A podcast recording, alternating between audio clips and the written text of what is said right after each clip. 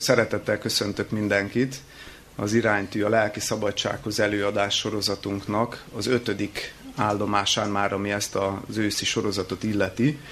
És azt a címet adtam ennek az előadásnak, hogy az érzelmi zsarolásról szabadulók és áldozatok. És hát megint egy olyan téma, amit tényleg nem, nem lehetett egyszer, nem, nem lehet röviden feldolgozni, és ahogy én is dolgoztam fel ezt a témát, rájöttem, hogy nagyon sok olyan pontja van, amiről külön előadást kellene tartani. Úgyhogy előadói szempontból az volt a kihívás, hogy mi az, amit benne hagyjak, és mi az, amit ne. Mi az, amiről beszéljek, és mi az, amiről ne beszéljek, de mégis hasznos legyen. Úgyhogy olyan dolgokat csak érintőlegesen fogunk venni, ami a zsarnok belső világát firtatja. Tehát az érzelmi zsarolónak a belső lelki világát. Érinteni fogjuk érintőlegesen. Vagy hogy milyen eszközök vannak a zsarnok kezében. Erről is azért fogunk beszélni, de ez egy sokkal mélyebb témát is, vagy kifejtést is igényelhetne. Vagy hogy milyen hatása van a zsarolásnak, az önbecsüléstől kezdve az egyensúlyunk felbomlásán át. E, ezt is fogjuk érinteni, de csak minimálisan. Mire fogunk akkor ugye inkább koncentrálni? Arra, hogy hogyan működik az érzelmi zsarolás arra, hogy milyen fajtái vannak az érzelmi zsarolásnak amiket érintünk, azt azért fogjuk, hogy hogyan szabadulhatunk belőle, hogyan ismerhetjük fel. Mit jelent az, hogy bűvkör, hogy az érzelmi zsaroló a bűvkörébe vonja az embert. Ez a bűvkör egyébként egy ilyen szórövidítés és szójáték, majd nem soká lesz erről szó. Tehát, hogy ezeket azért válogattam, és azért döntöttem úgy, hogy csak ezekről fogunk beszélgetni, nem csak az idő korlát miatt, hanem mert nekem egyetlen egy célom van ezekkel az előadásokkal. Nincsenek illúzióim, hogy egy ilyen előadás után meggyógyulnak az emberek, vagy rögtön új irányt vesz az életük. Ezeknek az előadásoknak egy célja van, hogy beszéljünk olyan témákról, amikről keveset beszélünk, amikről nem divat beszélni, amik tabu témák, amikről, amikről, amiknek nincsen nagyon fóruma, és hogy legalább a tudatosság szintjére feljöjjenek. Jó tudatában lenni annak, hogy hányféle zsarolási technika, tehát hogy milyen típusú zsarolók vannak, mert hogyha tudjuk, akkor, akkor lehet, hogy majd felvillan, hogy lehet, hogy én is egy ilyen kapcsolatban vagyok. Tehát nekem ennyi a célom, hogy jöjjenek ezek a gondolatok és ezek a szempontok felszíre, hogy utána könnyebben e, boldoguljunk és felismerjük is legalább e, ezeket. Szóval inkább az áldozatok szempontjából szeretnék közelíteni. Bár azért érdekes lenne végezni egy felmérést, hogy mennyien vagyunk áldozatai egy érzelmi zsaroló kapcsolatnak, vagy mennyien vagyunk érzelmi zsarolók. Hiszen logikus, hogy ahány áldozat, annyi zsaroló. Tehát, hogy ez egában van ez a dolog, de nyilván itt mi nem fogunk felmérni egy ilyet, főleg azért nem, mert egyébként az érzelmi zsarolók a legritkább esetben vannak annak tudatában, hogy mit művelnek. A leges legritkább esetben. De az, nyilván azt feltételezem én is, hogy azért túlnyomó részt olyan emberek jönnek el egy ilyen előadásra, akik szabadulni vágynak egy ilyen kapcsolatból. Jó, mi az érzelmi zsarolás? Mi az érzelmi zsarolás? 13. oldalról olvasom a már említett könyvből, Susan Forwardnak az Érzelmi Zsarolás című könyvéből, egy picit hosszabb megfogalmazást, de, de szeretném az egészet felolvasni, mert nagyon tanulságos, és ki fogunk belőle emelni néhány gondolatot. Az érzelmi zsarolás a manipuláció igen erős változata, amelynek során a hozzánk közel álló emberek közvetlenül vagy közvetve azzal fenyegetnek, hogy megbüntetnek bennünket, ha nem tesszük meg azt, amit szeretnének. Minden zsarolás lényege egyetlen alapvető, ám változatos formában megjelenő fenyegetés. Ha nem úgy viselkedsz, ahogy azt én szeretném, szenvedni fogsz. Egy zsarolással operáló bűnöző például azzal fenyegetőzhet, hogy közzétesz az áldozat hírnevét leromboló régebbi információkat, vagy készpénzt kér azért, hogy egy titkot ne fedjen fel. Az érzelmi zsarolás azonban már személyiségünk mélyebb rétegeit érinti. Az érzelmi zsarnokok tisztában vannak azzal, mennyire fontos számunkra a velük való kapcsolatunk. Jól ismerik a sérülékeny pontjainkat. Gyakran a legféltettebb titkainkat is tudják. Függetlenül attól, hogy mennyire szeretnek bennünket, Ha attól félnek, hogy nem sikerül keresztül vinni az akaratukat, akkor ezeket a nagyon személyes, intim információkat használják fel arra, hogy egy jól megfogalmazott fenyegetéssel elérjék a céljukat, azaz meghajoljunk az akaratuk előtt. Ez így nagyon szépen lefedi az érzelmi zsarolásnak a, a lényegét. Na most ebből én három dolgot szeretnék így a, még mindig talán a bevezetésnél tartva kiemelni. Az egyik, hogy hozzánk közel álló emberekről van szó. Tehát leginkább, és az esetek túlnyomó többségében a hozzánk legközelebb álló emberek, gyermekeink, szüleink, barátaink, főnök, akármi tud a leginkább játszani az érzelmeinkkel, és a leginkább nekik hisszük el azt az érzelmi zsarolásban, hogy nincs más választásunk, meg kell hajolnunk az akaratuk előtt.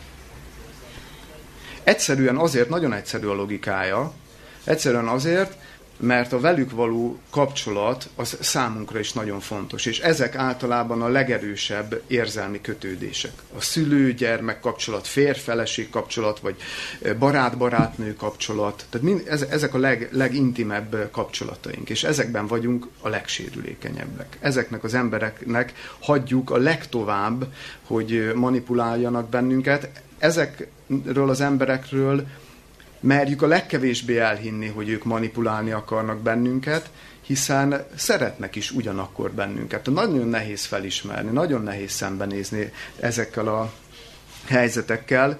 Mondok egy nagyon egyszerű példát, szélsőséges esetben nem is olyan ritka, hogy ha elhagysz, megölöm magam. Ugye? Mondjuk egy ilyen pár, pár kapcsolatban, vagy egy férfeleség kapcsolatban.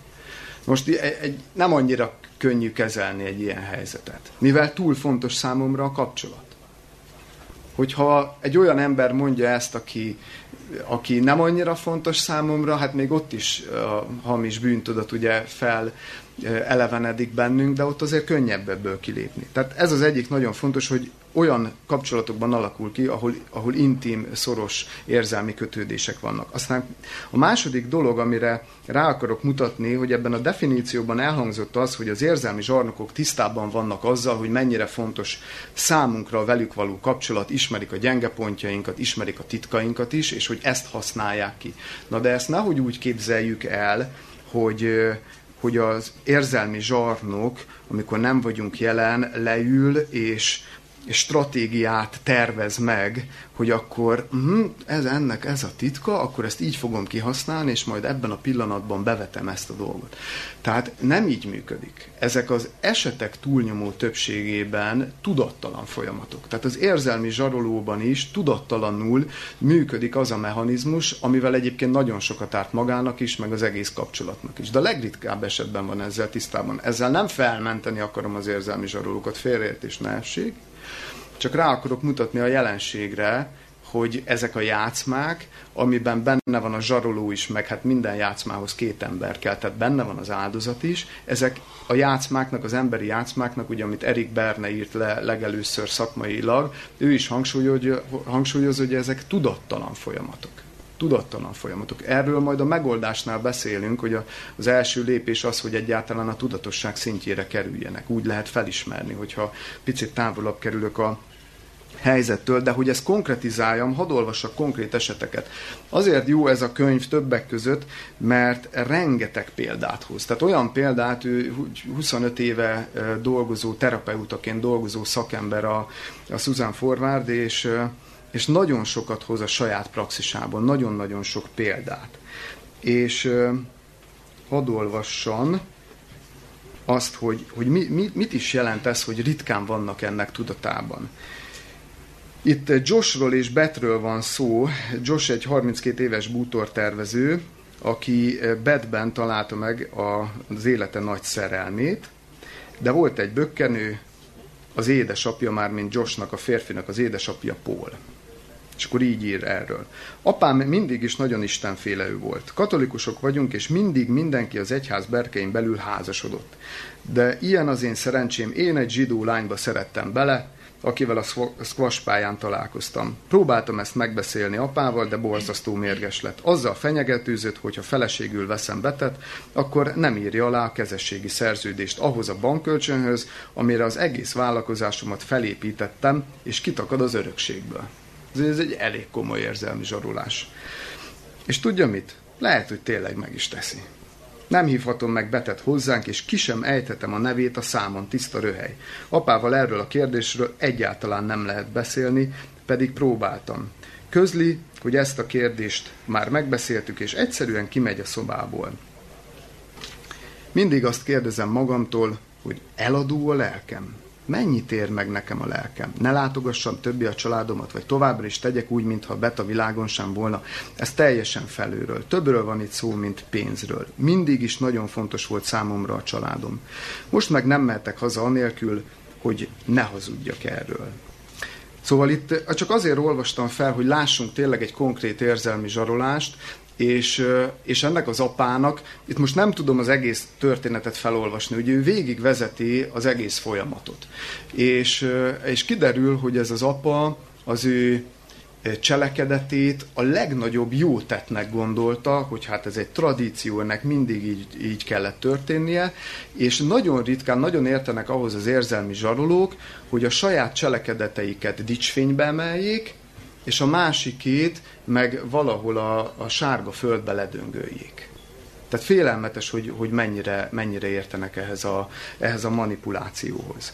Szóval a lényeg, hogy legyünk annak tudatában, mert ez a megoldásnál és a szabadulásnál nagyon-nagyon-nagyon fontos lesz, hogy nincs tisztában sokszor az érzelmi zsaroló azzal, hogy mit is művel valójában. Jó? És aztán a következő, amit még a definícióból szerettem volna kiemelni, hogy meghajolni az akaratuk előtt. Tehát ez a végcélja az érzelmi zsarolónak, hogy ő egy követeléssel áll elő, fenyegetőzik, nyomást gyakorol ránk, hogy végén beadjuk a derekunkat, és minden úgy legyen, ahogy ő akarja. Ez, ez a lényege. Tehát nagyon-nagyon leegyszerűsítve a, a dolgot, ez a lényeg, hogy meghajolni az akaratunk e, előtt. Tehát gyakorlatilag itt nem másról van szó, mint arról, hogy egy hatalmi játszmába keveredünk ahol a másik legyőzése a cél, és az, hogy kinek lesz igaza, és kinek a szava fog érvényesülni, kinek a döntései fognak érvényesülni. És itt szeretném rögtön az elején kimondani azt, amit a végén majd ki fogok mondani, csak ott egy picit még árnyalom, hogy soha nem szabad engedni az érzelmi zsarolásnak. Azzal fogom árnyalni, hogy vannak nagyon kivételes esetek, és hogy mik azok a kivételes esetek, majd beszélünk róla. De Szóval nem, nem igaz az, hogy soha, de nagyon-nagyon kivételes esetekben szabad engedni az érzelmi zsarolásnak. Miért? Azért, mert a személyiségünknek a legbelsőbb magvát támadja az érzelmi zsaroló, az emberi méltóságunkat és a szabadságunkat kényszert alkalmaz velünk szembe. Mindegy, hogy nyílt büntető zsarolóról van szó, vagy egy mártírról van szó, teljesen mindegy. Valamit el akar érni, és nem egyenes, vagy hát néha ilyen nagyon nyílt erőszakkal, vagy ilyen, vagy ilyen hátulról megkerülő stratégiával, de el akarja érni, hogy azt csináljuk, amit ő akar, és ez a szabadságunkat sérti. Márpedig minden ember egy önálló lény, és hogyha a ti szabadságotok, ha a mi emberi méltóságunk csorbát szenved, akkor annak beláthatatlan hosszú távú következményei vannak. Ez rombolja az önbecsülésünket. Előbb-utóbb nem fogjuk tudni, hogy ki vagyunk, mert nem mi hozzuk meg a döntést. Nem olyan döntés hozunk, amit szeretnénk. Állandóan csak alárendelt szerepet játszunk az életben és a kapcsolatainkban, és ez, ez borzalmas kihatással van. És éppen ezért soha nem lehet megengedni egy másik embernek, hogy irányítson engem az soha nem lesz ö, kapcsolat. Ha egy kapcsolat nem egyenrangúságon alapszik, ott vége. Ott az benne lehet maradni, minden energiát meg lehet mozgósítani, hogy fenntartsuk ezt a kapcsolatot, de hogy az minőségű kapcsolat nem lesz, az biztos. És mennyire ellentétben van ez az érzelmi zsarolónak a stratégiája azzal, nagyon sokszor szoktam idézni Jézusnak azt a jelenetét, és ez többször is olvasható az evangéliumokban, más is más formában, hogy amikor megkérdezi a 38 éve beteg, béna embertől, aki, aki talpra akar állni a betesdai betegtől. És oda megy hozzá, és megkérdezi, hogy akarsz-e meggyógyulni. Hát milyen buta kérdés ez mondhatnánk. Hogy lehet kérdezni egy 38 éves beteg embertől, hogy meg akar-e gyógyulni? Hát hogy ne akarna meggyógyulni? De miről szól ez? Hát pont erről a tapintatról hogy az Istennek a szabadság ennyire fontos. Hát ő adta, ő teremtett így meg, hogy akkor lehetsz boldog, akkor lehetsz kiegyensúlyozott, hogyha te szabad, önálló emberi lény vagy, akit nem irányíthat egy másik ember, nem irányíthatja a lelkismeretedet, nem kényszeríthet rád egy másik ember semmit, mert az, az, az a méltóságodat sérti.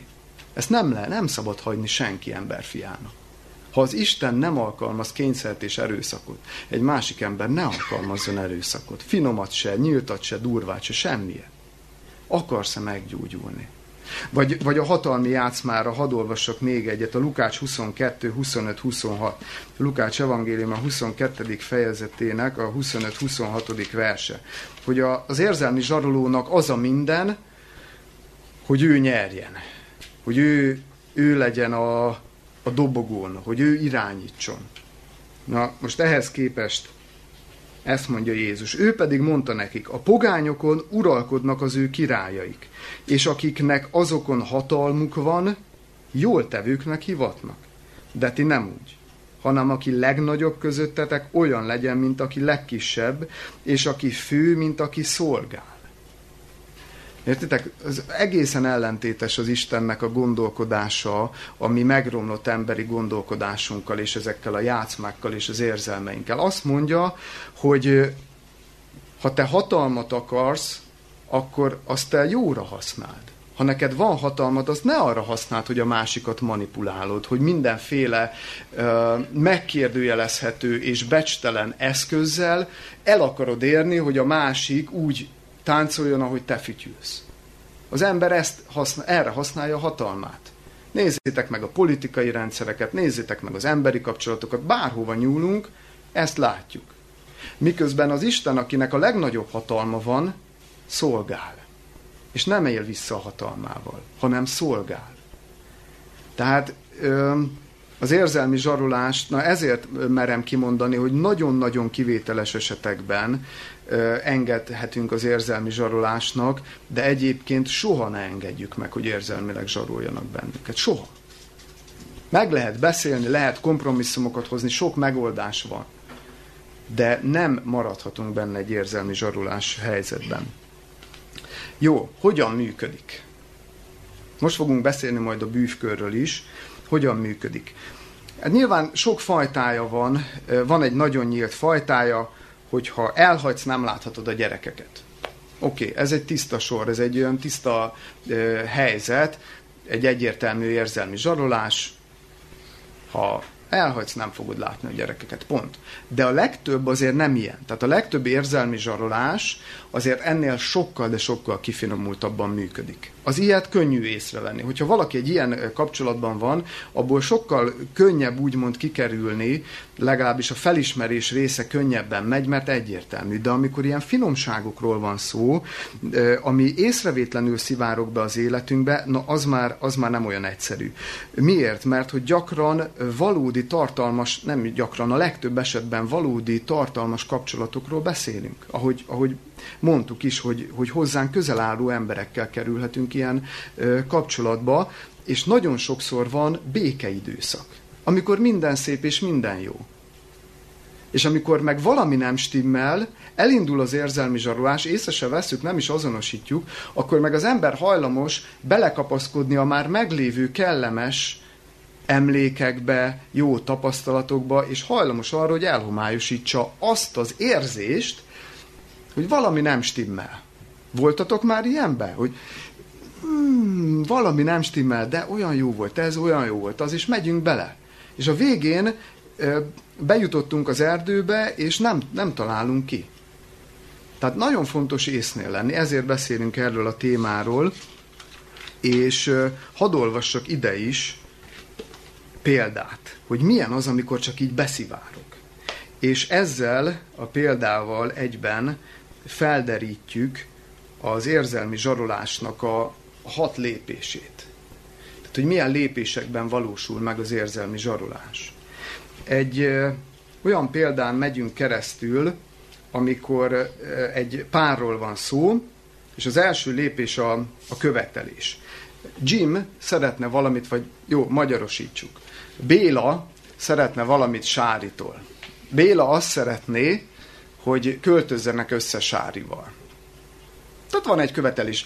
Nem tudom, járnak már egy ideje, járnak pár hónapja, és, és Béla most már nagyon szeretne összeköltözni. Ez az első lépés, tesz egy, tesz egy ilyen megjegyzést, tesz egy követelést, úgymond. És a második lépésben ugye az áldozat itt még ellenáll. Mert azt mondja, hogy ez még túl korai. Nem szeretném, ez túl nagy ugrás nekem, várjunk még, nem ismerlek még annyira, nem szeretném ezt. Na ezek után, ha érzelmi zsarolóval van dolgunk, és nem tartja ezt tiszteletben, akkor ugye jön a nyomásgyakorlás. Jön a nyomásgyakorlás, hogyan valósulhat meg ez? Például egy, most itt konkrét, konkrét párbeszédet fogok felolvasni. Mondja Béla Sárinak. Csak a legjobbat akarom mindkettőnknek. Csak adni szeretnék neked. Ha két ember szereti egymást, akarniuk kell megosztani az életüket is. Te miért nem akarod megosztani az életedet velem? Ha nem volnál ennyire önző, megnyitnád előttem az életedet egy kicsit. Majd Béla bedobja minden vonzerejét, és felteszi a nagy kérdést. Nem szeretsz eléggé ahhoz, hogy állandóan együtt akarnál lakni velem? Ugye érezzük, hogy itt már egy kényszerről van szó, itt már egy nyomásgyakorlás, itt már egy nagyon komoly manipulációról van szó. Persze azt, amikor benne van az ember, nem feltétlenül érzékel így, hiszen ott van mögötte nagyon sok szép emlék és jó tapasztalat. És aztán mi a következő lépés, a negyedik? Ugye jön a fenyegetőzés, mert azt mondja erre Sári, hogy ő még mindig ellenáll, még, még, még erre sem akarja beadni a deregát, és akkor a nyomásgyakorlást fokozza az érzelmi zsaroló, és átlépünk a fenyegetésnek, a fenyegetőzésnek a, a szakaszába, és itt például azt mondhatja Béla, hogy ha nem vállalsz fel ekkora elköteleződést annak ellenére, hogy mit jelentünk egymásnak, talán itt lenne az ideje, hogy mást pár keressünk magunknak. Béla nem fogalmazza meg nyíltan, hogy szeretne véget vetni a kapcsolatnak, de a célzás a napnál is világosabb Sári számára. Úgyhogy jön az ötödik szakasz, a behódolás. Sári nem akarja elveszteni Bélát, és összeköltöznek. Nem akarta, nem akarja, rossz érzései vannak, de közben Béla olyan nyomást helyezett rá, és olyan fenyegetéseket helyezett kilátásba, ami olyan rossz érzéseket generált Sáriba, hogy az elvesztéstől való félelem eluralkodott rajta, és inkább behódol. És itt jön az utolsó lépés, az ismétlés. Hogy amikor engedsz az érzelmi zsarolónak, ezt ő egy jutalmazásként, egy győzelemként éli meg, és innentől kezdve Béla tudja, hogy ha ezt a módszert használja, akkor ezzel bármit el tud érni Sárinál. Mert Sári engedett. És így kerülnek bele, közösen megteremtették az alapot arra, hogy kialakuljon a követelés, nyomásgyakorlás, behódolás ördögi köre. És ez újra, és újra, és újra, és újra ismétlődni fog. A végén fogunk arról beszélni, hogy ennek soha nincs vége ha csak te nem lépsz ki ebből. Nem fog megváltozni a másik, bármennyire is szeretnéd azt hinni. Ezt nehéz elfogadni, de nem fog megváltozni. Még mindig ott tartunk, hogy hogy működik. Alapvetően három érzésre appellálnak az érzelmi zsarolók. És itt jön a bűvkörnek a fogalma. Bűntudat, kötelességérzet és rettegés, tehát így jön össze ez a kis szójáték, hogy bűvkör, rettegés vagy félelem. Bűntudat, kötelességérzet és félelem. Na most miért működik nagyon hatékonyan ez az egész módszer, vagy ez az egész stratégia? Képzeljétek el azt, hogy amikor mondjuk ki az, aki már ült repülőn? felhők felett. Ugye? Felhők felett minden tiszta, minden szép, minden jó. De alattatok van egy hatalmas felhőpaplan. És amikor a repülő belemegy, mert ugye előbb-utóbb el kell kezdeni ereszkedni, akkor ott nem látszik semmi. Na most, amikor ezekre az érzi, ezek az érzések felerősödnek, hogy appellálnak a kötelességérzetünkre, erős bűntudatot keltenek bennünk, vagy félelmet generálnak, akkor ezektől a félelmektől nem, nem megvakulunk. Nem tudjuk helyén értékelni a, az egész szituációt. Nem tudjuk, hogy merre, meddig is csak ösztönös reakciókat tudunk adni, mert azonnal meg akarunk szabadulni dolgoktól azonnal meg akarunk szabadulni ezektől a rossz érzésektől, mert normális esetben egyébként van bennünk bűntudat, van bennünk kötelességérzet, vannak bennünk, vannak félelmeink, de hogy ezeket tudjuk kezelni. Többé-kevésbé, ki jobban, ki kevésbé, de hogy ezek az életünknek a részei. De az érzelmi zsarolásban ezek az érzések annyira felerősödnek, hogy azonnal menekülni akarsz ettől. Voltatok-e már olyan helyzetben, hogy olyan erős bűntudatot éreztetek, hogy azonnal meg akartátok ö, ö, oldani, azonnal meg akartatok tőle szabadulni. Mondok egy konkrét példát, nem soká itt a karácsony. És van már családod, vagy, vagy éppen a pároddal kitaláltátok, hogy hát most nem, nem, nem hazamentek. Nem a családdal fogtok karácsonyozni, mert ti már egy külön család vagytok. És felhívjátok anyukátokat, apukátokat, mindegy, hogy hát most nem együtt fogjuk tölteni, mert szeretnénk elutazni. És akkor jön a visszakérdés. Nem együtt fogjuk tölteni a karácsony estét, a szent estét, amit minden évben, évtizedek óta együtt töltünk. Hát ennyit jelentettek neked? hogy ennyit nem teszel meg értünk, hogy alig látunk az év folyamán, és még ezt sem tudod megadni? és terveztél valamit, hogy te külön fogsz karácsonyozni, és végül nem fogsz külön karácsonyozni, mert olyan erős a bűntudat, hogy azonnal azt mondod, hogy jó, jó, rendben, akkor majd valahogy átszervezem. Vagy elmész, de az meg olyan pocsék lesz a bűntudat miatt, hogy állandóan azon gondolkodsz, hogy most otthon milyen szituáció van. Nem, nem tudsz belőle jól kijönni. Ki lehet belőle jól jönni, majd beszélünk róla. Csak hogy na erről szól az érzelmi zsarolás, itt most a bűntudatról volt pont szó, és akkor kezdjük a bűntudattal, mert azért picit megvizsgálnánk ezt a három összetevőt, hogy hogyan is működik, hogy értsük magunkat, hogy leplezzük le magunkat, hogy amikor benne vagyunk egy ilyenbe, akkor azonosítsuk, hogy érzelmi zsarolásnak a, a, az áldozatai vagyunk. Tehát a bűntudat egyébként önmagában nem egy rossz dolog. Hát most gondoljatok bele, hogyha nem lenne, nem lenne bűntudatunk. Hogy akkor mi lenne? Hát elszabadulna a pokol. Hát hogyha, hát a bűntudat az arra való, hogy szembenézzél azzal, hogy hibát követtél el, és nem akarod többet megcsinálni. Hogy ez hiba volt, ez bűn volt.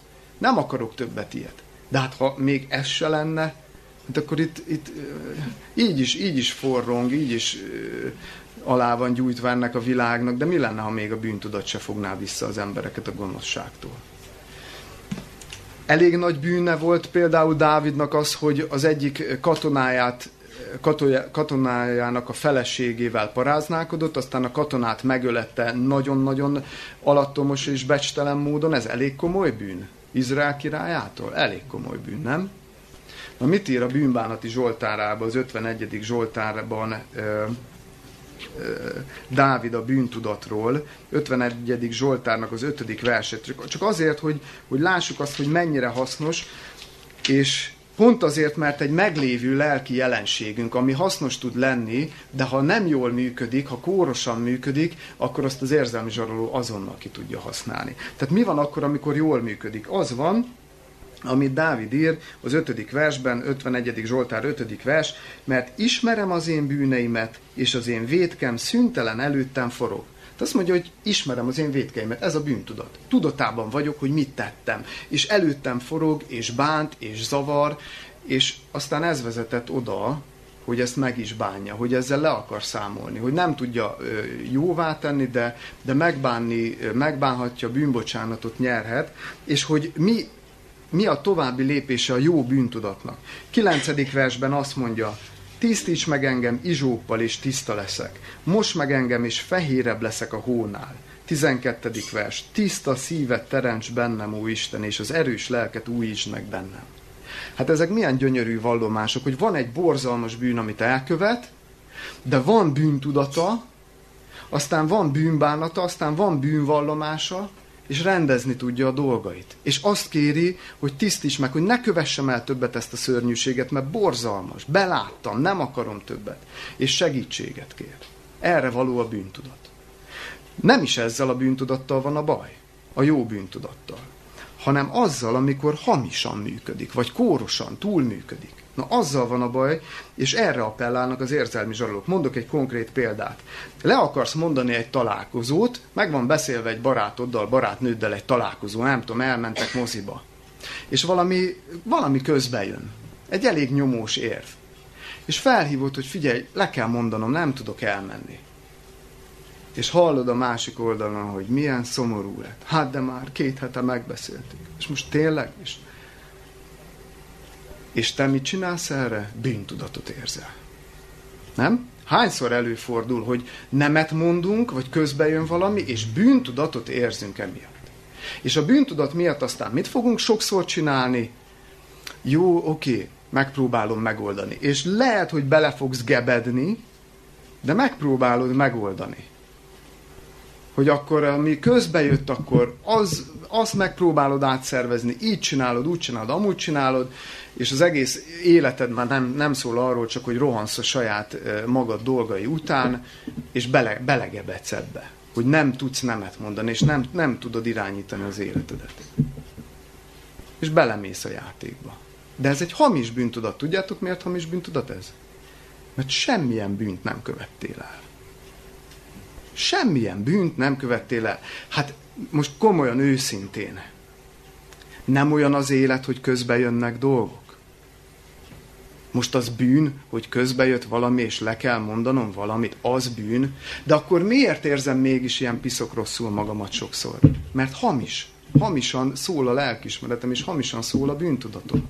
Na ez az, amire appellál az érzelmi zsaroló. Ilyen hamis bűntudatot kelt benned, és közben semmilyen bűnt nem követtél el, de te mégis úgy érzed magadat, mint a legnyomorultabb, a legutolsó bűnös, aki, aki nem tudom, tömegmészárlást követett el. És erre appellál. A bűntudat az egyik legerősebb és legfontosabb eszköze az érzelmi zsarolónak, az ahhoz, hogy sakban tartson téged. És nyilván a megoldás nem az, hogy a bűntudatot száműzzük az életünkből, mert láttuk, hogy nagyon is fontos. Csak azt kell megvizsgálni, önismeret, hogy amit éreztetnek veled, meg amit érzel, az valós bűntudat, vagy nem valós bűntudat. Le kell ülni, és ezt tisztázni kell, tiszta fejjel, önmagaddal. És hogyha arra jutsz, hogy ez egy hamis bűntudat, és csak felkeltették benned ezt, akkor tartsák ki amellett, hogy, hogy nem. És lehet, hogy az első ilyen döntésnél még rosszul fogod érezni magad, de a másodiknál, a harmadiknál ne, egyre könnyebb lesz. Gyakorolni kell. Gyakorolni kell. Úgy lesz egyre, úgy válik egyre könnyebbé. Uh, Oké, okay. kötelességérzet. Na, ez is egy olyan dolog, mint a bűntudat, hogy ez, ez megint egy jó dolog. Nem? Tehát jó, hogy van bennünk kötelességérzet. Hát mit kezdenénk kötelességérzet nélkül? Hát mind, senki nem csinálna semmit kötelességérzet nélkül. De a kötelességérzet is csak mikor jó? Hogyha belső indítatásból fakad. Ha kényszer hatására vagyunk kötelességtudók, annak hadd kérdezzem meg, milyen értéke van? Milyen értéke van a kikényszerített engedelmességnek? hogyha valaki appellál a kötelességérzetem, mert, mert tudja, hogy én mindig segítek, meg én olyan jó vagyok, meg minden, erre appellál, ezt kihasználja, és én kényszerből segítek.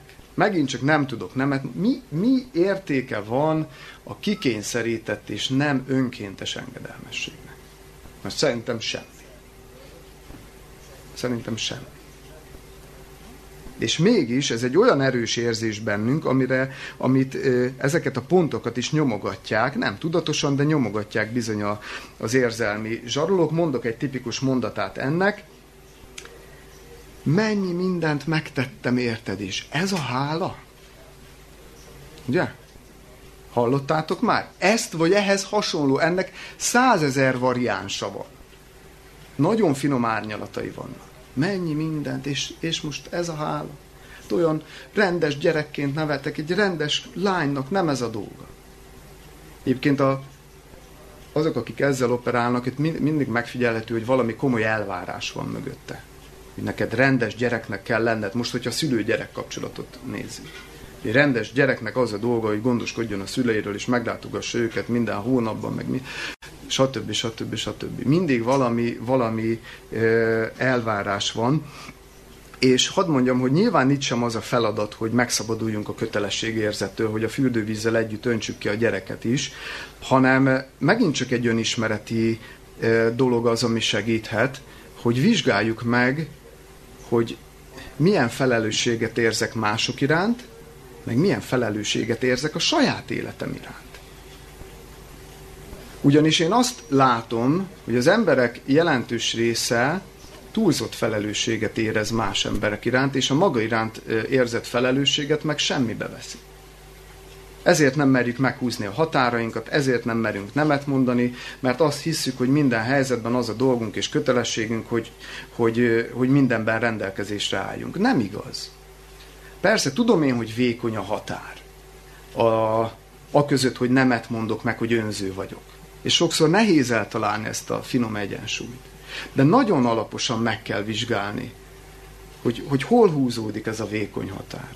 Hogy attól még, hogy nemet mondok, és most éppen az én érdekemet helyezem a másik elé, attól még nem biztos, hogy önző vagyok, csak a hamis lelkismeretem súgja azt, hogy milyen önző vagy. És ezt nem tudatosan, de kihasználja az érzelmi zsaroló. Tehát mindig ott van az elvárás, az érzelmi zsarolóban, és erre is hadd olvassak egy, egy gondolatot a könyvből. Igen, 86. oldal. Így hangzik. Milyen szép is lenne, ha az érzelmi zsarnokok ugyanolyan érzékenyek lennének mások érzelmeire, mint amilyen együttérzést ők várnak el az áldozataiktól. Tehát ez a mondat, hogy, hogy mennyi mindent megtettem érted, és ez a hála, Hát neked azt kellene tenni, hogy? Neked foglalkozni kéne velem. Neked meg kéne látogatnom engem. Neked tiszteletben kéne tartani az érzéseimet, stb. És ott vannak ezek a kimondatlan elvárások. Milyen szép lenne, ha ugyanilyen tisztelettel lenne a másik érzései iránt is, a másik szabadsága iránt, a másik döntése iránt. Na itt jelenik meg az a nagy szabály, ugye, amit az, a Biblia aranyszabályának nevezünk, a Máté 7.12, és ezt minden érzelmi zsarlónak üzenem, akár itt ülnek közöttünk, akár a, a, az online térben néznek bennünket, hogy ezt az aranyszabályt a lelkükre véssék, hogy amit akartok azért, hogy az emberek veletek cselekedjenek, ti is aképpen cselekedjetek ővelük. Ha ezt az, komolyan, olyan egyszerű és olyan szép lenne az élet, ha ezt az egyet betartanánk. Nem? De ez azért rólunk állít ki szegénységi bizonyítványt, hogy erről mindig megfeledkezünk. Nem? Tehát, hogyha valaki azt mondja, hogy nem akarok én tudni az Istenről, nem akarok senkiről tudni, oké, okay, de van lelkismereted? Minden embernek van lelkismerete. Ez a lelkismeretnek a nagy alaptörvénye. Ne foglalkozzál semmivel, figyelj, csak élj úgy hogy cselekedj úgy, és tegyél úgy, legyél kezdeményező, amit te is szeretnél, hogy veled tegyenek. Miért nem tudjuk ezt megcsinálni? Miért nem tudjuk ezt az egyetlen dolgot, ne vegyük a tíz parancsolatot, amire az a kifogás, hogy úgy sem lehet betartani meg. Nem akarok én az Isten útján járni, mert olyan elhordozhatatlan követelmények vannak. Oké, okay, csak ezt tarts be akkor. Ez betartható? Be. Hm. Hát én nem ezt látom. Jó? sarkítottam, de, de tényleg ez van. Erről az egy dologról megfeledkezünk, pedig szebbé tenni az életünket. Jó, rettegés, félelem a harmadik összetevője a bűvkörnek. Hát ugye itt meg a leggyakrabban egyébként arra az alapvető emberi érzésünkre appellál a zsaroló, hogy félünk a, a kapcsolat elveszítésétől. Félünk attól, hogy megszakad a kapcsolat. Megszakad egy szeretet kapcsolat. Mindenki fél a veszteségtől. Főleg, hogyha szoros érzelmi kötelékek alakulnak ki. De még ha nem is, még akkor is olyan nehezen éljük meg, hogy barátságuk, vagy a haverságuk is, lemorzsolódás, nehezen éljük meg ezeket. És erre appellálnak, ezt, ezt keltik fel az érzelmi zsarolók, ha nem teszed meg ezt és ezt, elhagylak, kirúglak, hogyha mondjuk főnök, munkatárs, főnök beosztott viszonyról van szó, nem foglak szeretni, stb. Mondhatnánk egy csomó mindent. És ez félelmet generál, és a félelem meg lebénít. Félelem meg lebénít. Erre meg azt tudom mondani, megint csak egy nagyon egyszerű ige, 1 János 4.18, hogy a szeretetben nincs félelem, sőt, a teljes szeretet kiűzi a félelmet. Mert a félelem gyötrelemmel jár, és aki fél, nem lett teljesi a szeretetben. Tehát a szeretet és a félelem kizáró fogalmak. Most ezzel csak annyit veszi, vetítettünk előre, hogy hadd kérdezzem meg, milyen, miről árulkodik az a kapcsolat, amiben a megfélemlítés a stratégia. Amiben megfélemlítéssel próbálja az egyik fél a másikat magához láncolni. Mi értéke van neki? Semmi. Jó. Amiről még beszélnünk kell, az az érzelmi zsarolásnak a fajtái. És a felismerhetőség mértéke szerint fogok felülről lefelé haladni. Négy, alapvetően négy arca van a zsarolásnak. Tehát négyféle manipulátor létezik. A legkönnyebben felismerhetők a büntetők. Ugye ezek nagyon nyíltan közlik, hogy mit akarnak, és hogyha nem tesszük meg, mi lesz a következménye. Konkrét példa, 47. oldal, ilyen, ilyen mondatok hangozhatnak el. Ha visszamész dolgozni, elhagylak, ha nem viszed tovább a családi vállalkozást, kidakadlak az örökségből, ha elválsz tőlem, soha többé nem fogod látni a gyerekeket, stb. stb. stb. Ezek ugye aktív büntető ö, stratégiák, és itt olvasnék egy gondolatot, lehet, hogy a büntetők 20-ból 19-szer nem váltják be a fenyegetéseiket, és az is elképzelhető, hogy a viharos időszakok közötti időben nagyon kedvesek. Erről is beszéltünk már előről a jelenségről. Amivel a beígért fenyegetések nagyon komolyak lehetnek, állandóan attól félünk, mi fog történni, ha az aktív büntető beváltja a fenyegetést. Így működik, és meg vagyunk kötözve. A félelem megkötöz bennünket. De nem csak aktív büntetők vannak, hanem vannak a csöndes büntetők. Amikor a büntető a csenddel büntet azzal, hogy nem szól egy árva mukkot sem.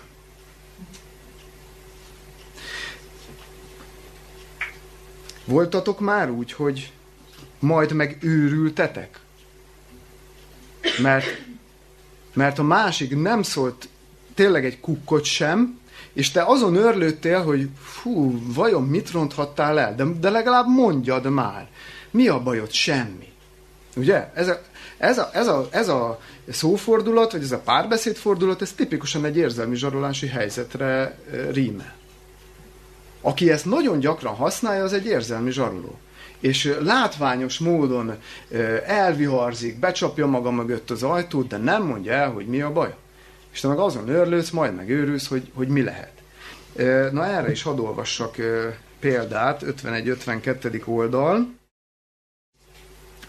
Itt pedig Jim és Helen, tehát itt egy házaspárról van szó, és olvasom az alapszituációt, illetve az alapszituációt azt összefoglalom, és akkor majd a, a végeredményt olvasom. Tehát az volt az alapszituáció, hogy, hogy a nő hazaérkezik a munkából, és, és tényleg nagyon-nagyon kimerült, hihetetlen stresszes munkája van, nagyon kimerült, és a férje egy nagyon kedves vacsorával vár, nagyon kedvesen viselkedett vele, stb. És ahogy vége volt a vacsorának, ott a kanapén, kanapéra leültett, és hát na ott kiderült, hogy a férfi valójában szexet akart este.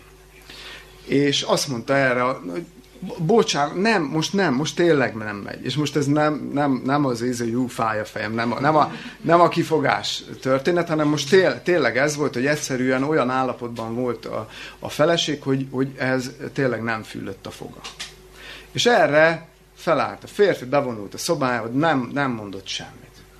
És teljesen kétségbe esett ugye a nő, hogy akkor most mi van, most megsértődött, jött a bűntudat, ugye, mert bűntudatkeltésnek a nagymesterei az érzelmi zsarolók, és hogy mi lett az eredménye. Fogalmam sem volt, mit tegyek, itt már a feleség beszél iszonyatos bűntudatom támad. Annyira romantikusan viselkedett, én meg annyira ridegen. Így aztán bementem a szobájába, és megpróbáltam beszélni a fejével. Ott ült, keresztül nézett rajtam, aztán csak annyit mondott, ne szólj hozzám. Valamit tennem kellett, hogy kiengeszteljem. Felvettem a fehér sejemháló ingemet, visszamentem hozzá a dolgozószobába, átöleltem a nyakát, és elmondtam neki, mennyire sajnálom az egészet. Végül is ott szeretkeztünk. Ez olyan szexisen hangzik, de igazából számomra nem volt az. Még mindig rettenetesen fájt a fejem. Annyira feszült voltam, hogy szinte ketté hasadtam, szörnyű volt. De kétségbe esettem tenni szerettem volna valamit, hogy szóra bírjam.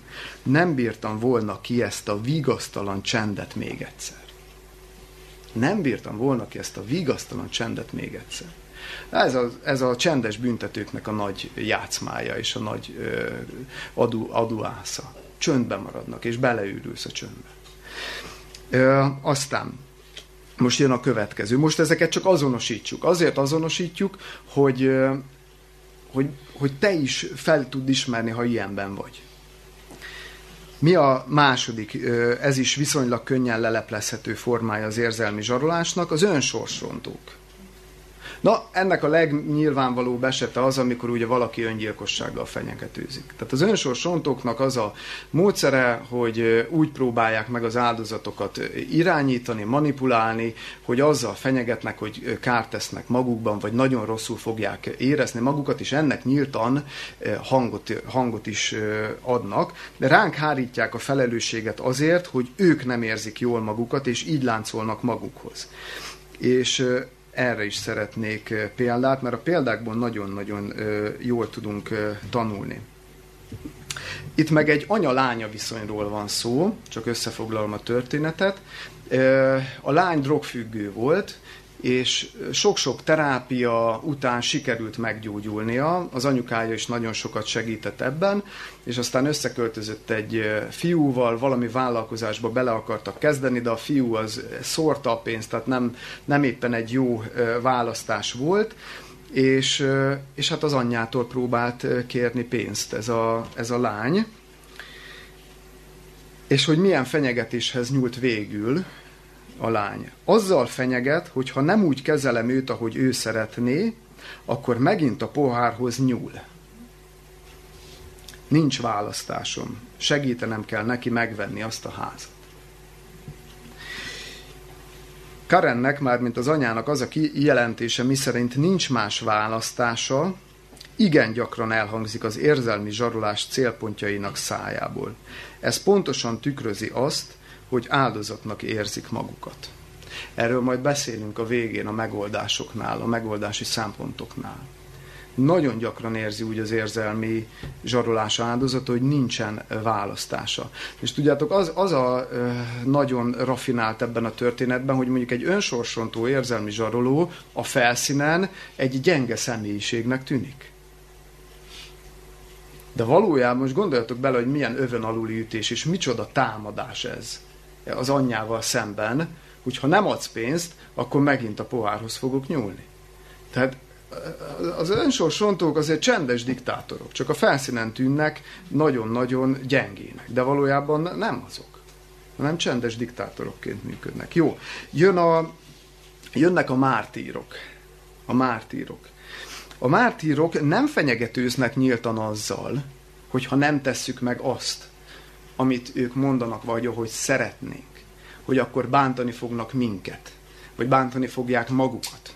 Tehát ők nyíltan ezt nem mondják ki, de a nonverbális kommunikációjuk teljes arzenájával támadnak, és minden, minden ideg sejtjükkel azt közlik veled, hogy igen, ennek ez lesz a következménye, csak nincsen kimondva sajnáltatják magukat, szánalmat ébresztenek magukban.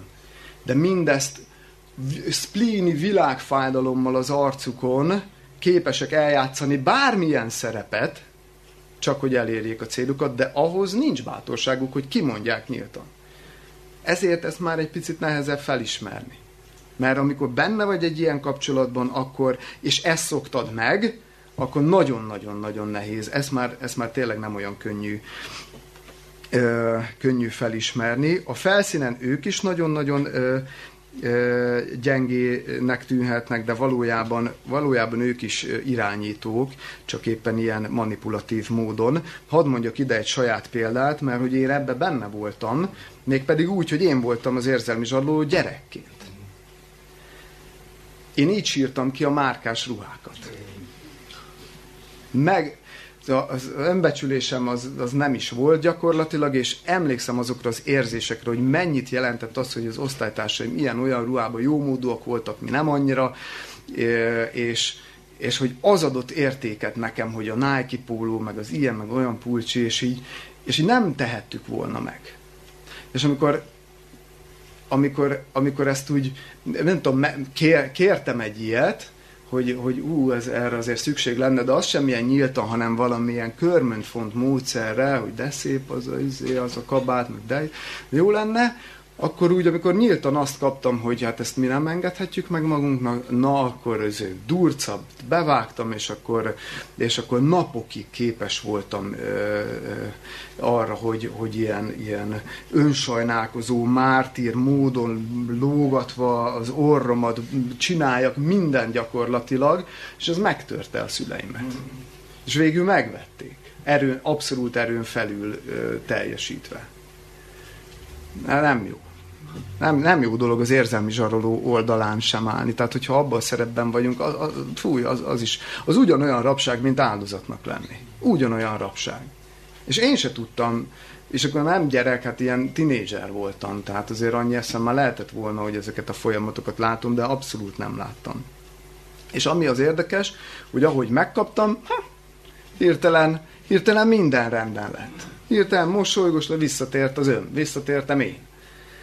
Manipuláció. Jó, és van az utolsó, a, a negyedik arca a zsarolásnak, ők a kínzók. Na, ez a legkifonomultabb formája az érzelmi zsarolásnak, a kínzók. A kín, azért nevezi a szerző kínzónak e, ezeket, mert tényleg egy ilyen kapcsolat, ez egy kivéreztetés. Ez, ez, egy, ez egy konkrét kivéreztetés gyakorlatilag. A kínzónak a módszere az, hogy vonzó ígéreteket tesznek nem feltétlenül tárgyi, de akár tárgyi dolgokat. De szerelmet ígérnek, intimitást ígérnek, hatalmas dolgokat ígérnek, csodás együttléteket, gazdagságot, utazást, bármit, ami számunkra érték és vonzó. Csak hol a Bibi? Ezzel még önmagában nem lenne semmi baj. Csak azzal van a baj, hogy minden ígérethez aztán kiderül, hogy komoly feltételek tartoznak nem lehet elnyerni úgy az ígéretet, hogy te ne teljesítsél valamit. Mondom a példát, amit hoz a szerző. Itt meg egy olyan fiatal hölgyről, fiatal nőről van szó, aki, aki nagyon jó szövegkönyveket, forgatókönyveket ír, és megismerkedik egy producerrel, akivel elkezdenek együtt dolgozni, és nyilván így kapcsolatba kerülnek, és akkor itt olvasom fel ezt a kis rövid gondolatot. Azt mondta, most a nőnek a beszámolóját halljuk, azt mondta, ismer néhány producert, akik, mint fogalmazott, pont olyan intelligens szövegekre vágytak, mint az enyém. Úgy volt, hogy lesz valami hétvégi buli, amin majd összeismertet velük. Olyan keményen dolgoztam, ez fantasztikus lehetőségnek tűnt, aztán a csalétek után jött a váratlan fordulat de egyet se hív meg azok közül a bohém barátait közül kötötte a lelkemre. Azok szerintem csak visszahúznak téged. Tehát itt ez még egy ilyen óvatos dolog. Tehát itt még feltétlenül fel sem tűnik az embernek, hogy érzelmi zsarolás áldozata, de jó, nem hívom meg a barátaimat. De aztán itt a történetet, ahogy leírja a szerző, jött mindig egy újabb ígéret, egy újabb feltétel, és egyre komolyabb ígéretek, egyre komolyabb feltételekkel. Tehát a kínzónak ez az eszköze, és aztán az áldozat egyszer csak rádöbben arra, de akkor már nyakig benne van, hogy a kapcsolata a másik emberrel, most mindegy az, hogy egy munkatársi viszonyról van szó, vagy egy párkapcsolatról, követelések végtelen sorozata lett, amelynek soha nem lesz vége. Mindig valami feltétele lesz annak, hogy jó irányba haladjanak a dolgok, vagy annak, hogy én megkaphassak valamit. Tehát itt a feltétel nélküli szeretet, meg elfogadás, meg ilyenek, ezek már, már híre hanva nincs ezeknek a dolgoknak, ami egyenrangúságot biztosítana. Ez, ezért ez már egy nagyon rafinált, nagyon kifinomult módja az érzelmi uh, zsarolásnak, és nagyon nehéz is uh, leleplezni. Na és most érkeztünk meg az utolsó ponthoz, még egy picit türelmeteket kérem, mert hogy a szabadulásról muszáj beszélni. És csak szempontokat tudok felvetni.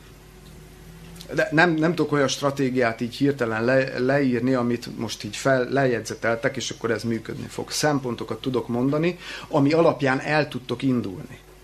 Amit tovább tudtok gondolni. Jó?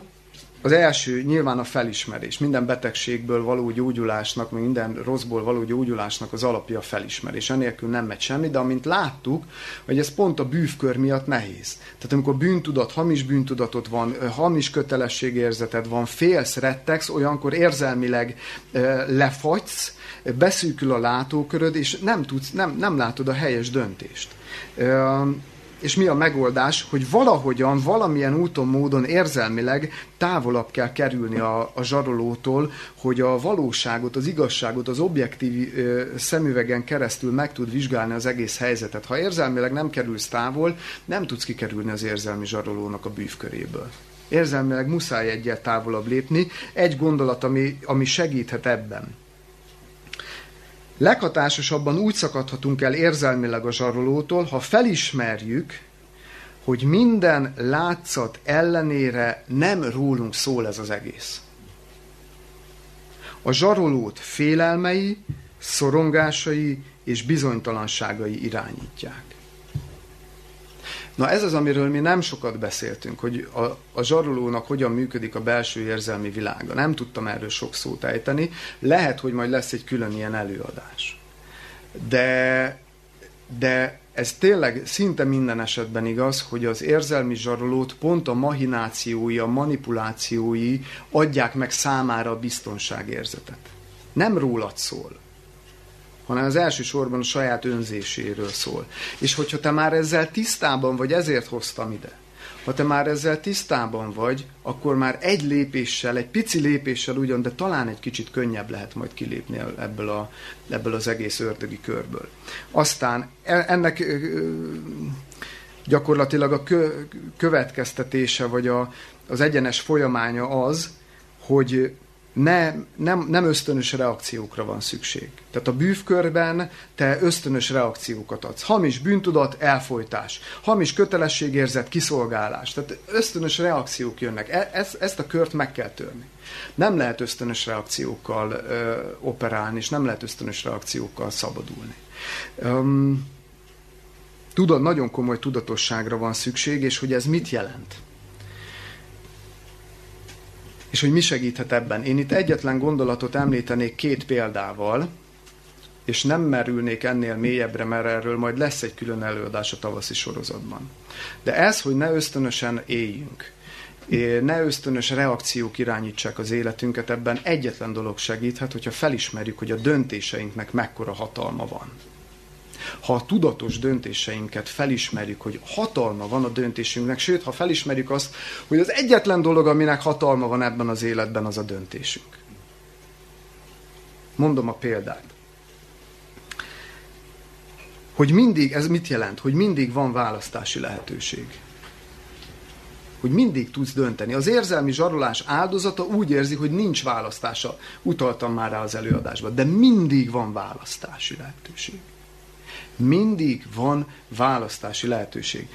Egy egyszerű példa, egy szinte tét nélküli példa. Körülbelül két évig voltam egy jelentéktelennek tűnő érzelmi zsarolás áldozata, az autószerelőm zsarolt érzelmileg. Hogy? Biatorbágyon lakom, és megtaláltam, ajánlották ezt az autószerelőt, akit tényleg tisztelek, becsülök, jóba vagyok vele a mai napig, de nem hozzáviszem már az autómat az egy világ egyik legjobb autószerelőjének tartom, mivel tartott engem sakba? Azzal, hogy elhitette velem valahogy azt ilyen elejtett szavak, abszolút nem tudatosan csinálja, hogy ha nem ő szereli, akkor biztos, hogy más autószerelő rosszul fogja megcsinálni. És én ezt el, elhittem neki. És ezért képes voltam elviselni azt, hogy elvittem hozzá, azt mondja, hozzad, rá fogok nézni, figyelj, nagyon jól meg fogom. Mindig ugyanaz volt ez, nagyon jól meg fogom csinálni. És amikor megcsinálta, azt mondta, figyelj, egy másik szerelő nem egyes, le, nem hármas lemezt rakod volna, vagy csak egy egyes lemezt, két év múlva ugyanúgy vélted volna, én megcsináltam neked jól. Így ment így a beetetés, és, és elviseltem azt, hogy elvittem az autót, ott volt négy napig, és elmegyek érte, és még hozzá se nyúlt. Hát de mondom, én ezt használnám, meg addig kölcsön kellett kérnem autót. Hát mondom, hát de figyelj, anyja, jöttek ezek is. Hát, na mindegy, benne voltam ebbe az egész bűvkörbe. Benne voltam ebbe az egész bűvkörbe, és nem esett le az az egyszerű tantusz, hogy nem lehet, hogy vannak még Biatorbágyon autószerelők? Tudjátok, hány autószerelő van Biatorbágyon? Legalább tíz. Legalább tíz. És ez az egyszerű dolog, hogy nekem van választásom, hogy ne hozzá menjek, hanem máshova, két évig nem esett le. Két évig. És persze olyan jelentéktelen, meg vicces is én is nevetek rajta utólag, de borzalmas érzéseket okoztam magamnak ezzel közben. Borzalmas. Kölcsön kéregettem autókat. Nem jó, nem jó érzés. Még én éreztem rosszul magamat, hogy, hogy elviszek egy autót, hogy javítsa meg, és fizetek érte, és még mindig nekem kellett rosszul érezni magamat. Hogy de annyi dolgom van, hát itt van ez a sok autó, most beesett ez, most mentenem kellett egy másik autót, és nekem kellett rosszul érezni magam. Elég volt, nem vagyok hajlandó többé rosszul érezni magamat emiatt. Úgyhogy elmentem, és nagyon szépen megcsinálja a másik autószerelő is. Hihetetlen. Jó. Aztán, de, de azért ennél vannak sokkal komolyabb tétek is, és sokkal komolyabb esetek is. Na, hadd olvassak egy ilyen komolyabb esetet. Hogy csak azért, mert ezt nagyon szeretném a lelketekre kötni, hogy van, mindig van választási, választási lehetőség. Amár említett egyébként az elején, az előadás elején rossz, rosszat olvastam fel, itt a másik oldalról kellett volna, de még emlékeztek talán erre az esetre, amikor a, amikor a, a Josh egy zsidó lányba szeretett bele, és az apja meg ellenezte ezt a dolgot. Na, ehhez akarom csak azt olvasni, azt a gondolatot, hogy a, a büntető szülők gyakran arra kényszerítik a gyermekeiket, hogy válasszanak köztük és a szeretteik között. Ebben a helyzetben mindkét választás árulásnak tűnik.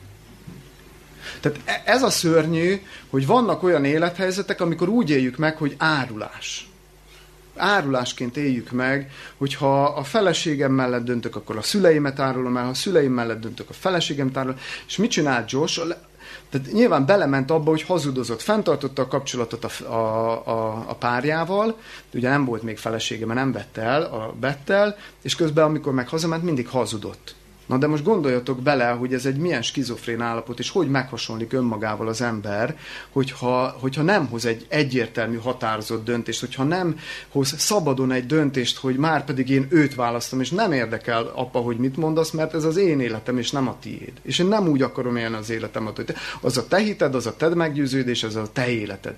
És hagyjál élni úgy, ahogy élek. Rendben, gyerek voltam, felneveltél, köszönöm, de most már felnőtt ember vagyok. Jó? Mindig van választási lehetőség. Mert hogyha úgy érzitek, hogy nincsen, és belementek a kényszerbe, akkor a saját önbecsülésetek eh, fogja kárát szenvedni, ti fogtok ketté hasadni. És szerintem azt senki nem éri meg. Senkiért nem éri meg ketté hasadni. Jó. Már értem itt az alatt, hogy az önazonosságunkat senkiért nem éri meg feladni. Jó. Tehát ez a, ez a választási lehetőség, hogy mindig van választási lehetőségünk, gyakorlatilag ez, ez a szabadság. Gyakorlatilag ez az, amiről az elején beszéltem, hogy ez a, ez, a, ez a szabadság.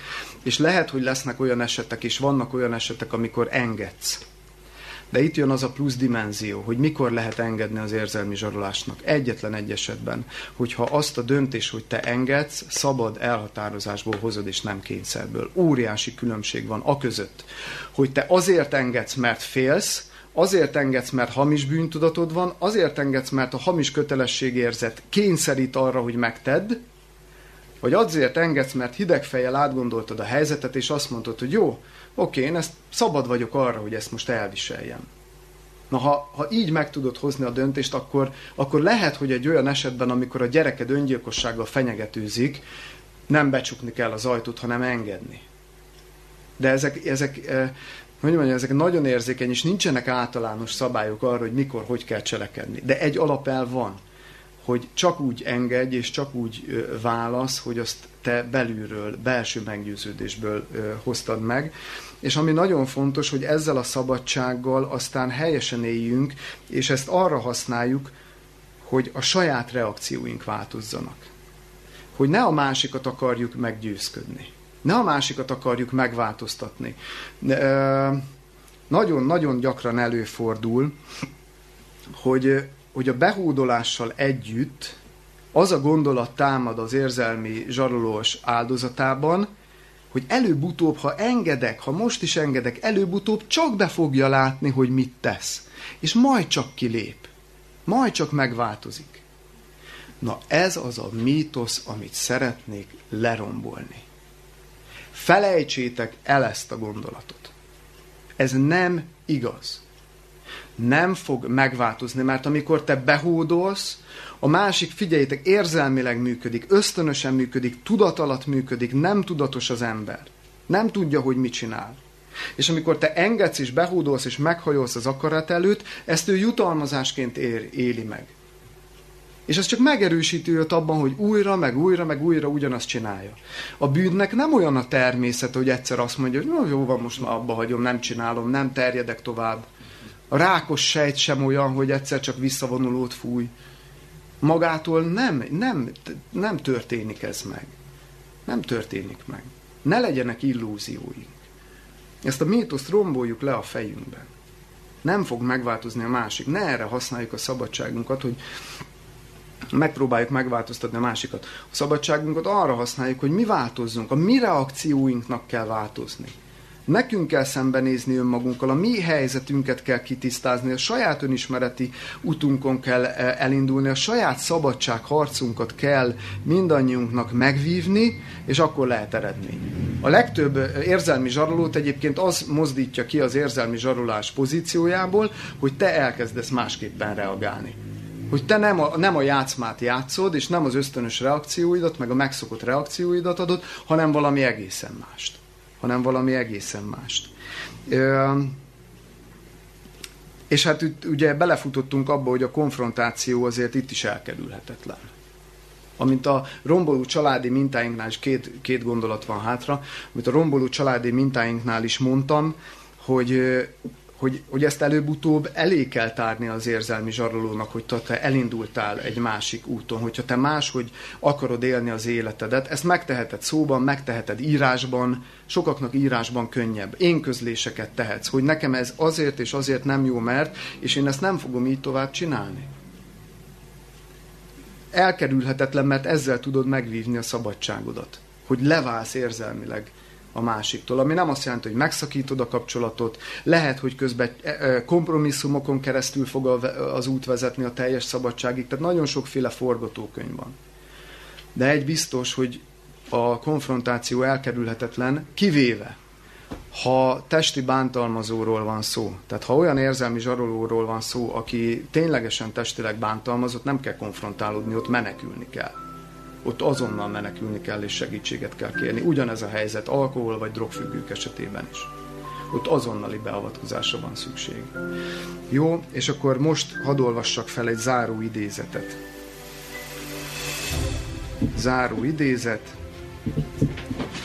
Két perc. És nem fogok kommentárt fűzni hozzá. Csak vigyétek haza ezeket a kérdéseket és ezeket a gondolatokat. Félelmetes megmondani a másiknak, hogy ez vagyok én, és ezt szeretném. Ennél még félelmetesebb kitartani az álláspontunk és belső egységünk mellett. Hiszen meg kell adnunk a másiknak a döntési szabadságot ahhoz, hogy elfogadják vagy elutasítsák a döntéseinket és eltérő véleményünket. Úgy érezhetjük, hogy a szükségleteink kimondása követelésnek hangzik, de ne feledjük, hogy teljesen észszerű dolgot kérünk a zsarnoktól, azt szeretnénk, ha nem manipulálnak bennünket. Semmi olyasmit nem kérünk, ami bármelyikünknek káros lenne. Sokan előszeretettel halogatják azt, hogy döntéseiket a másikkal közöljék, annyira félnek a reakciótól. De álljunk meg egy pillanatra. Mi a legrosszabb dolog, ami történhet? Az egyik leggyakoribb félelem az, hogy a kapcsolat véglegesen széthasad. Ám annak a következményei, ha nem állunk a sarkunkra, még rosszabbak, hiszen mi magunk fogunk ketté hasadni. Ahogy halad az idő, egyre kevésbé fogjuk tudni, kik is vagyunk valójában, mit szeretnénk és miben hiszünk. A személyiségünk magja hártya vékonyá zsugorodik. Ha egy kapcsolat jövője azon múlik, hogy állandóan beadjuk a deregunkat egy zsarnoknak, akkor azt a kérdést kell feltennünk, hogy a kapcsolat fontosabb-e, vagy a saját jólétünk. Ha megerősödünk, egészségesebbek leszünk és magabiztosabbak is, és ez nem tetszik a másik félnek, akkor mindez mit árul el annak a kapcsolatnak a minőségéről, amelyet oly nagy erőfeszítéssel meg akarunk menteni? Mire alapszik ez a kapcsolat? Itt befejezzük. Köszönöm a figyelmet, picit tovább tartott elnézést, nem tudtam rövidebben ennél, és így is sok mindenről nem beszéltünk.